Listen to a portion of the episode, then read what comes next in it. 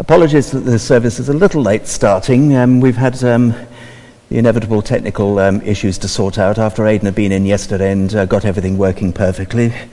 But such is life. Warm welcome to our first live stream service from church. And Rachel's uh, lifting her hands up with a great hallelujah there. Our service this morning is a morning prayer. The theme, which Rachel will be preaching on later, is the empowering spirit. And we'll be uh, looking later on um, at uh, the first half of Acts chapter 4, which Rachel will be preaching from. Um, we don't have much else in the way of notices, but I would like to draw your attention to these new banners on the wall behind me, and, and there are two on the walls beside me, which we can't show you on the um, the, uh, the video this morning. These have been made by Sandra Nicholas during lockdown, and they are well worth a look at. I've taken some photographs, and I'll publish them in um, Christchurch Chronicles this week for those of you who want to have a better look. But Sandra, thank you very much indeed for those. They are absolutely superb. So let's turn to the presence of the Lord Jesus. He says, When two or three are gathered together, there he is in their midst. Uh, I knew that at the time he said that he hadn't heard of electronic gathering, but it is as true today as it is as it was when he said it. And Jesus is with each one of us now. His Spirit is with us. His Spirit to hear us, His Spirit to redeem us, to he- His Spirit to encourage us is with each one of us. And as the theme of our service this morning is the Holy Spirit, I thought we'd start with a half a verse from 1 Corinthians 12, where Paul reminds us that nobody can say Jesus is Lord unless the Spirit is moving within him. My words, not his. So let's start by, uh, with a hymn that proclaims that Jesus, the Lordship of Jesus. All hail the power of Jesus' name and crown him Lord of all. And let's do that in our lives now.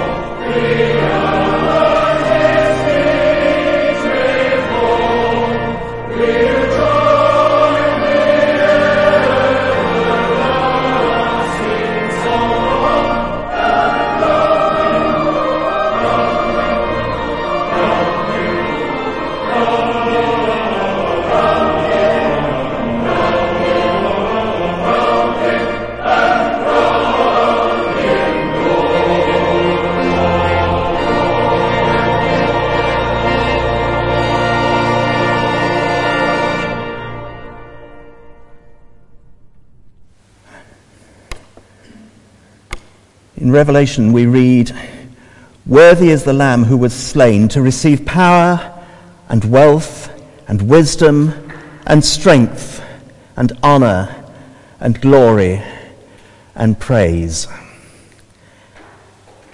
And we remind ourselves that Jesus allowed himself to be slain to take our sins, to take our sinfulness, to take our griefs, to take our sorrows, to take our sicknesses, to take our diseases upon himself. So, in a moment of quiet, let's bring those things to him.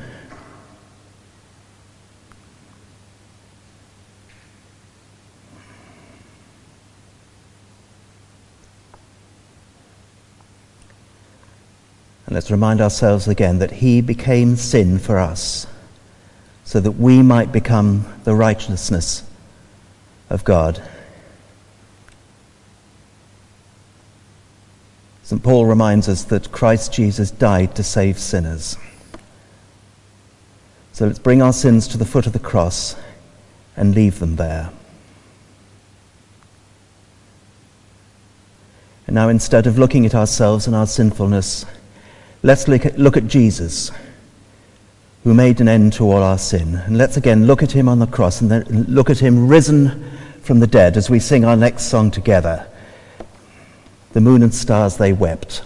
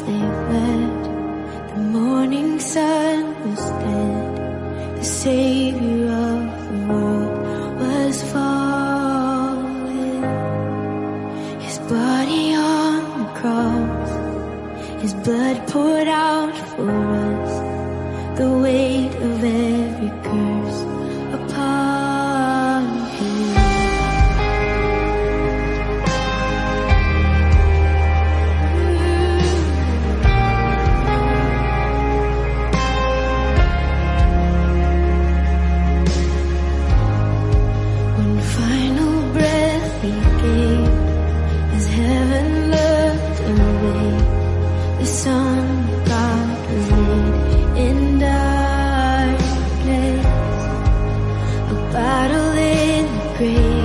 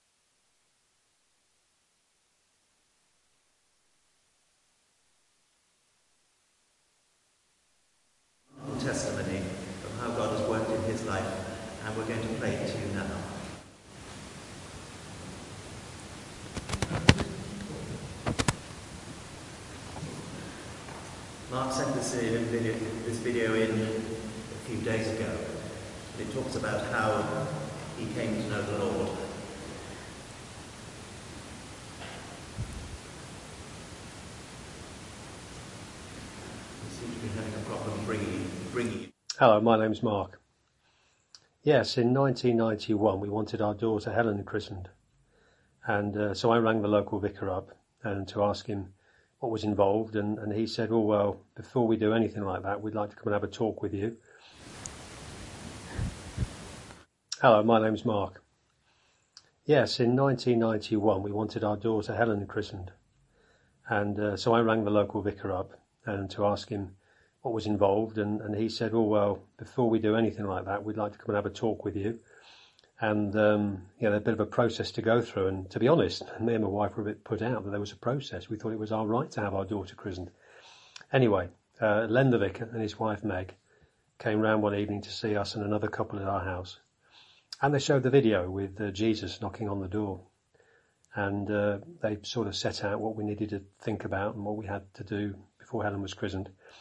So over the next um, six or seven weeks, we attended church, and uh, at the end of that, there was a Thanksgiving service for Helen, and Helen was christened not long after that. I certainly felt during that time that there was something happening, and I couldn't quite put my finger on it, but I was interested, I was intrigued. So anyway, Len, Megan, Len, Len came up to me and said, um, "Would you like to come to do a call to serve course up, up at the vicarage over 12 weeks?" And I thought, well, yeah, that'd be that'd be great. That would give me a chance to explore a bit more. So I did the call to serve course up at the vicarage, and towards the end of that course, I actually gave my life to Jesus. Um, it was incredible, and um, never looked back. And what I do remember, really remember, was um, at this time, at that time, um, my wife that Christmas had given me a Bible, and the Bible just came alive. It, it had meaning. It had it, it meant something. Nothing like it had ever done before. You know, I'd done scripture at school and it, we'd read stories out of the Bible, but this was something different, and it was incredible.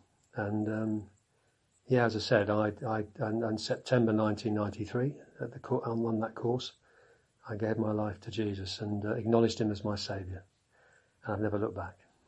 Thank you.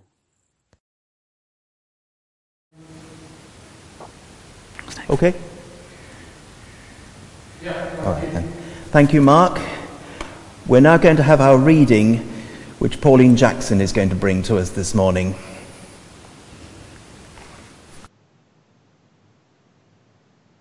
Our reading this morning is from Acts chapter 4. Peter and John before the Sanhedrin. The priests and the captain of the temple guard and the Sadducees came up to Peter and John while they were speaking to the people. They were greatly disturbed because the apostles were teaching the people and proclaiming in Jesus the resurrection of the dead. They seized Peter and John, and because it was evening, they put them in jail until the next day.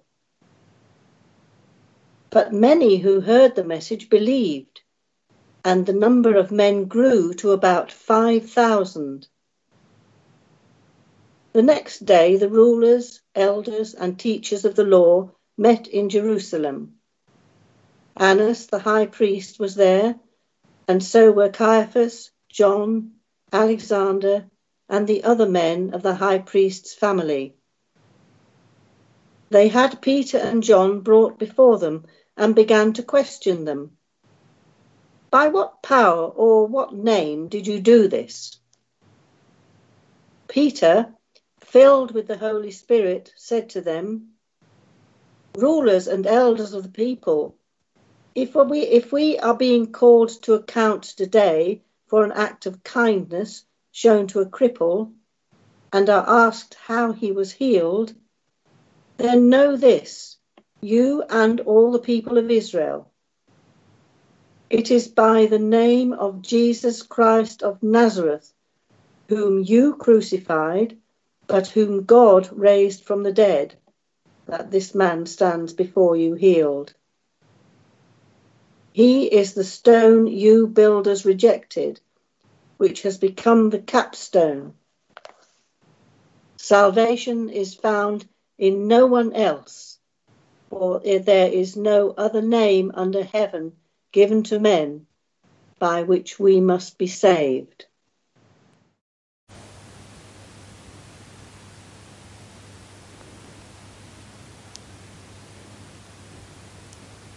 Before Rachel comes to speak to us, let's pray for her together.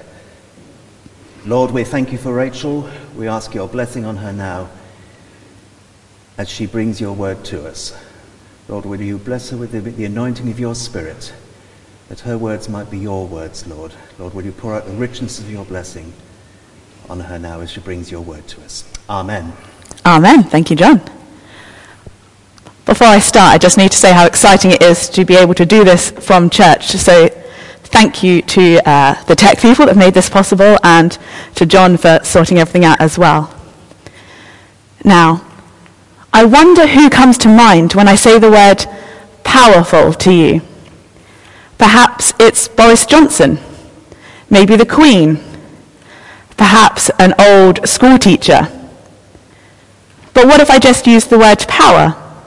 Perhaps something different comes to mind. Maybe a power drill, a battery, a nuclear power station.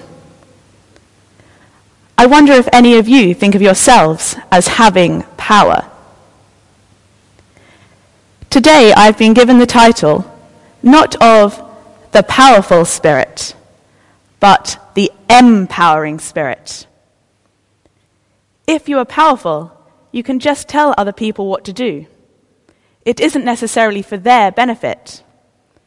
But to be empowering means to enable others to be stronger and more confident.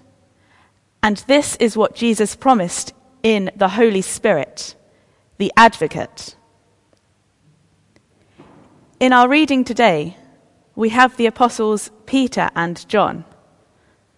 And I'm going to begin by focusing on Peter, also known as Simon or Simon Peter. Now, I think Simon Peter is great. If we go back to what we hear about him in the Gospels, we have a disciple who is known for his passion, his excitement, and also for doing things impulsively. This is a disciple who is very human, a disciple who loves Jesus, yet makes mistakes, who often thinks he is doing the right thing, only to find himself being told off a moment later. In Matthew 16, he both boldly declares that Jesus is the Messiah, the Son of the living God.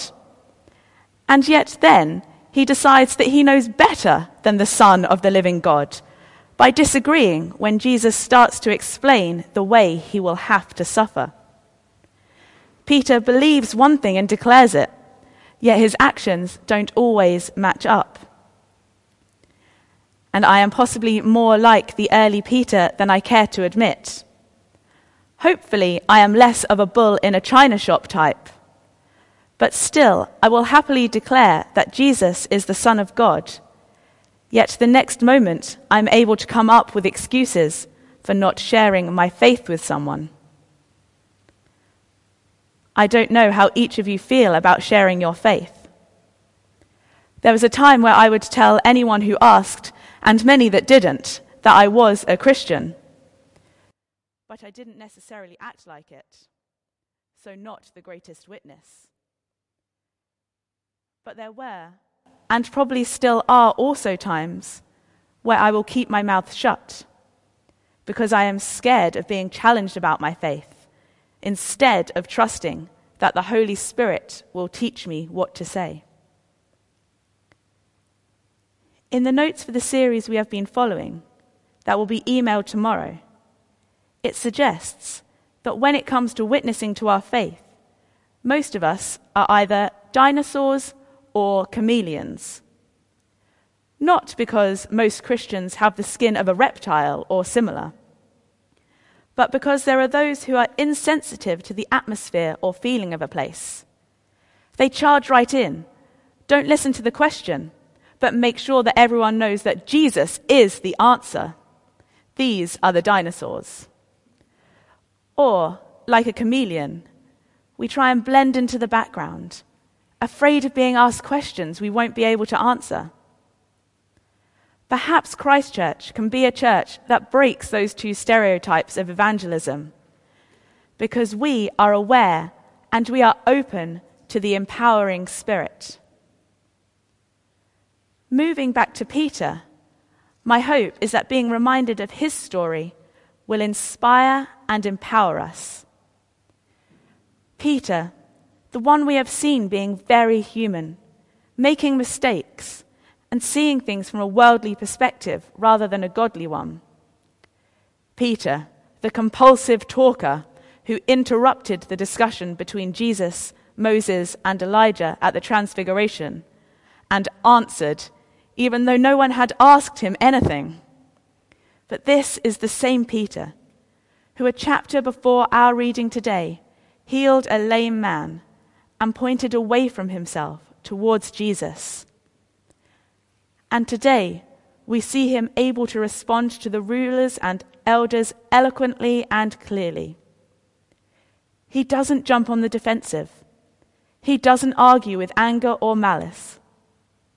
He speaks firmly as someone who is sure in who he is and is sure of who Jesus is. This is a man who has been empowered by the Holy Spirit. No longer impulsive, this speech to the elders is focused and considered. In the verse after our reading today, we see Peter and John being called unschooled and ordinary. But their ability to stand up to authority is anything but unschooled and ordinary. Because he is filled with the Holy Spirit, the empowering Spirit, Peter is able to quote Old Testament scripture with confidence and relate it to Jesus. The stone you builders rejected, which has become the cornerstone. Jesus is our cornerstone, and through the Holy Spirit, we will be able to declare that when we need to. So, back to what comes to mind when we say the word powerful. Hopefully, the Holy Spirit. The Holy Spirit is powerful in the way he empowers even the unschooled and ordinary to declare their faith in Jesus. And if the Holy Spirit can do that for Peter, he can do that for me and you. Jesus promised his disciples that they wouldn't have to worry about how they would defend themselves. For the Holy Spirit will teach you at that time what you should say. If the Holy Spirit can change Peter from a man who in the Garden of Gethsemane chopped off someone's ear because he was so het up, to a man who, in the face of opposition and imprisonment, is able to argue his case calmly, let us not doubt the power of the Holy Spirit to empower and change us or anyone else. I have a new question for you to think about. If you were a letter, what type of letter would you be? Perhaps a passive aggressive post it. If the milk carton is empty, it doesn't belong in the fridge. Thank you. Or perhaps you feel like a love letter, all positive words and cliches. Or perhaps you're more of a tweet. If it can't be said in 280 characters, it's not worth saying. And I ask you this because I read an article this week that took inspiration from Paul's second letter to the Corinthians in chapter 3, where he says to them, You show that you are a letter from Christ, the result of our ministry, written not with ink, but with the Spirit of the living God, not on tablets of stone, but on tablets of human hearts. And I wondered, do I, or do we as a church, show that we are a letter written from Christ, with the Spirit pumping through us? Now, the church at Corinth, who Paul was writing to, had a few issues to say the least. Some have referred to Corinth as Sin City. Yet still, from the first letter, where Paul warns against arrogance and sexual immorality, they have become a church who represent Jesus because of their actions, who, if they were a letter, would be a letter of Christ. And that doesn't happen in their own strength, but through the power of the Holy Spirit. Can it be said about us too that we are a letter from Christ?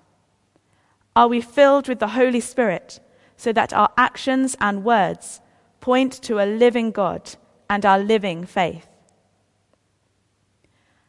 I'm going to return to Peter because, as well as the disciple who made mistakes and the apostle with eloquent teaching, we also have Peter, the epistle writer, who shares wisdom and encouragement.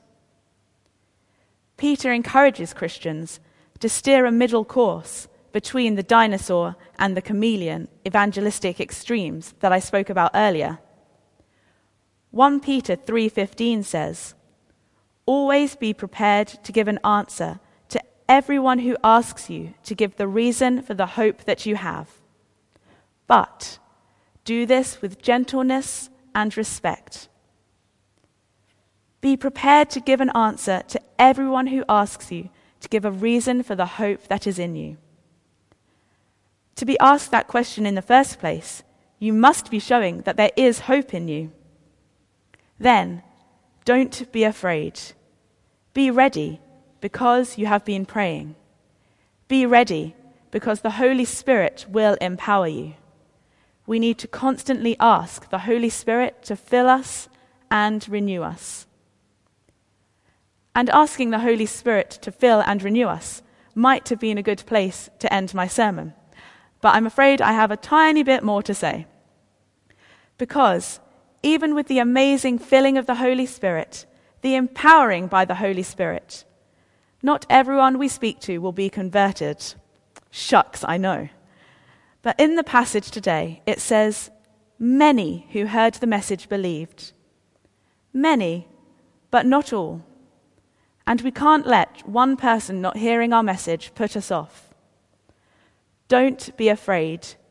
You can be an evangelist because the Holy Spirit will empower you.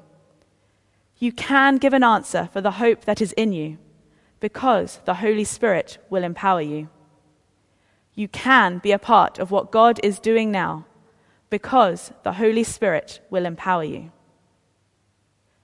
I believe the Holy Spirit can make us be bold no matter who or what we are facing. After Pentecost, we see Peter in a light we haven't seen before. From impulsive ear chopper offer to eloquent miracle maker. This is one of many instances in Acts where Jesus' witnesses proclaim with a boldness that stems from the power of the Spirit. Under the intense atmosphere of investigation by rulers and elders, the Spirit's bold empowerment manifests itself, and at just the right time. The Spirit did it for Peter, and the Spirit will continue to do it for us. The Holy Spirit is both powerful and empowering. It can be unleashed like an amazing explosion on that first Pentecost, but it can also be harnessed and used by us. We have its power, and we can tap into it. We can use it to fill us as we live our lives. And so I think that God has blessed us because we have access to that power the power to overcome difficulties, the power to change, the power to become the finished product that He wants us to be, to be bold in declaring our faith, to become Christ like. So let's not doubt the transforming power of the Holy Spirit. It is my prayer that we all go away from this service today feeling empowered because the Holy Spirit is at work in us. This week, may we, may we be refilled and renewed so that we can be bold in sharing our faith in a way that is neither chameleon nor dinosaur. I pray that each of us knows that we are a part of what God is doing because the Holy Spirit lives in us. This week, may you be empowered in Jesus' name. Amen.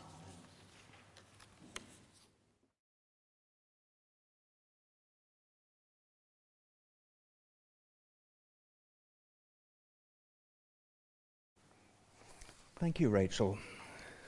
A lot there to think about, a lot there to pray through, and as well a lot of encouragement. So thank, thank you. In response to the sermon, we're going to ha- I'm going to lead us in some intercessions first for those whose primary function within the church is to witness, to evangelize, to tell out the good news. So let, as we turn to prayer, let's pray first of all for our own church, for our leadership, for Peter, currently on holiday in Cornwall his, with his family. We ask his, uh, the Lord's blessing and refreshing on them.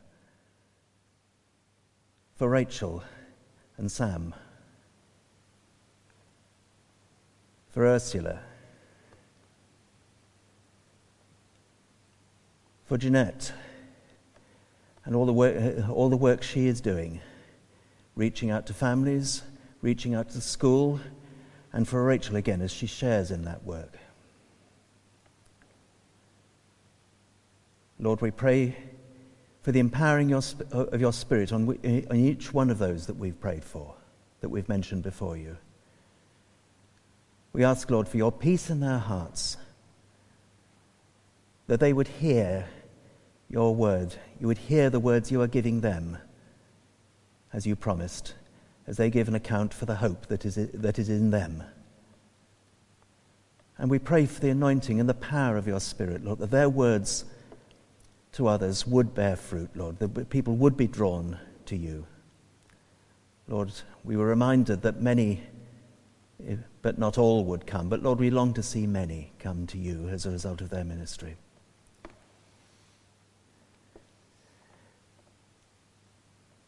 Let's pray now for the witness of our wider church, for congregations up and down the country,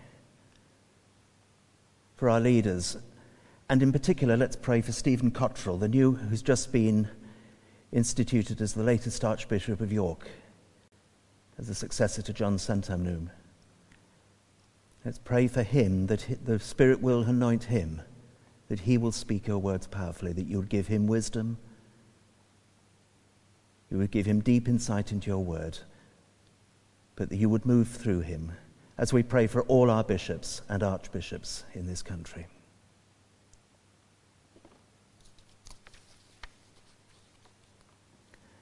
Let's pray also for those who have gone out, for this, gone out from this church, who, who go out from this church to preach the gospel. For all our linked missionaries, wherever they may be. For Rachel, for Sarah, for Helen Vipas in, in um, Latvia, for Mike and Rachel Hill in Birmingham, for Susie and Martin Goodchild in their roving ministry, and for any others known to us. Let us pray for each one that they again may know the comfort of the Holy Spirit, the strength of the Holy Spirit. The Holy Spirit who stands alongside us and encourages us. So, Lord, thank you for them. Please bless them wherever they are today, whatever they're doing. Please keep them safe from disease. Please glorify yourself through them. Now, finally, let's pray for ourselves, for our own witness.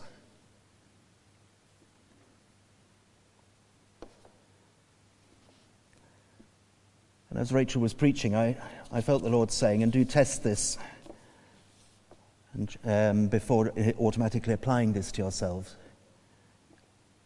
But I felt the Lord saying that one of the things we need to do is repent of the unbelief that, that you cannot use us. You give us the confidence, we were reminded. So, Lord, forgive us our unbelief. Lord, open our eyes to see that you, Lord Jesus, are, enthro- are alive in us by your Holy Spirit. And as we seek to be filled with the Holy Spirit, we seek to be filled with you. So, Lord, if we need to for, confess our unbelief, we do so. If we need to confess our lack of obedience, we do so. But, Lord, we come into your presence as the one who has died for each one of our sins, as the one who encourages us, Lord, as the one who fills us, who one who pours out his love and blessing on each one of us.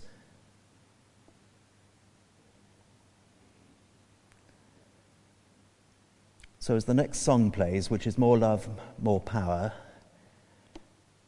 let's just bring these, to the, uh, these issues, bring ourselves to the Lord, and ask Him to fill us afresh. We ask to be filled with power, but we ask to be filled with love for those we meet. So that we'll come to, do, to them not as dinosaurs, not as chameleons, but with gentleness and respect confident in the power of the Holy Spirit within us.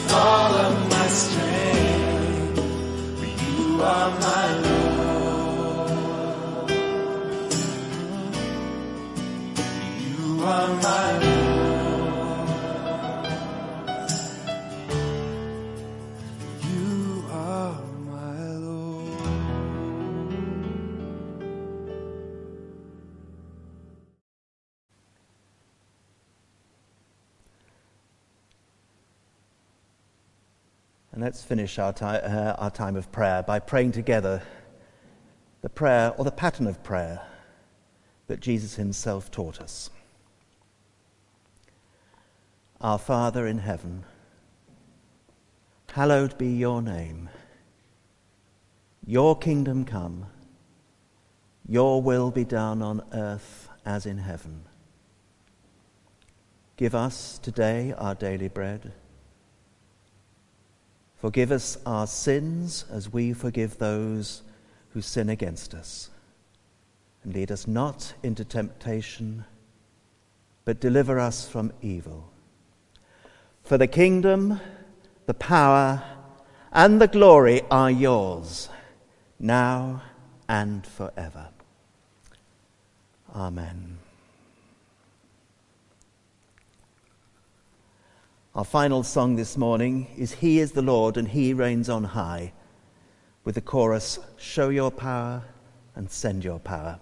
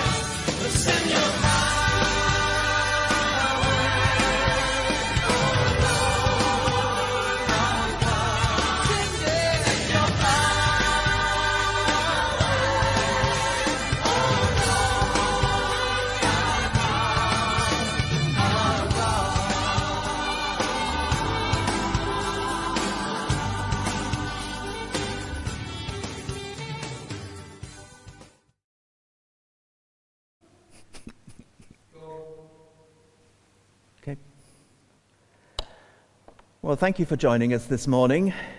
As Tim Lomax used to say, it's been a privilege and an honor to worship God with you today. As we finish, a few verses from the end of Ephesians 3.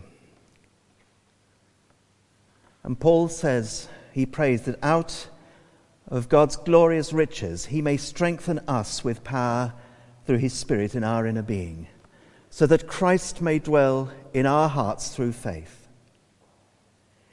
And he prays that we, being rooted and established in love, may have power, together with all of the Lord's holy people, to grasp how wide and long and high and deep is the love of Christ, and to know that love that surpasses knowledge, that we may be filled to all the measure of all the fullness of God. Now, to him who is able to do immeasurably more than all we ask or imagine, according to his power that is at work within us, to him be glory in the church and in Christ Jesus throughout all generations, forever and ever. Amen. And, and go in peace to love and serve the Lord. In the name of Christ, Amen.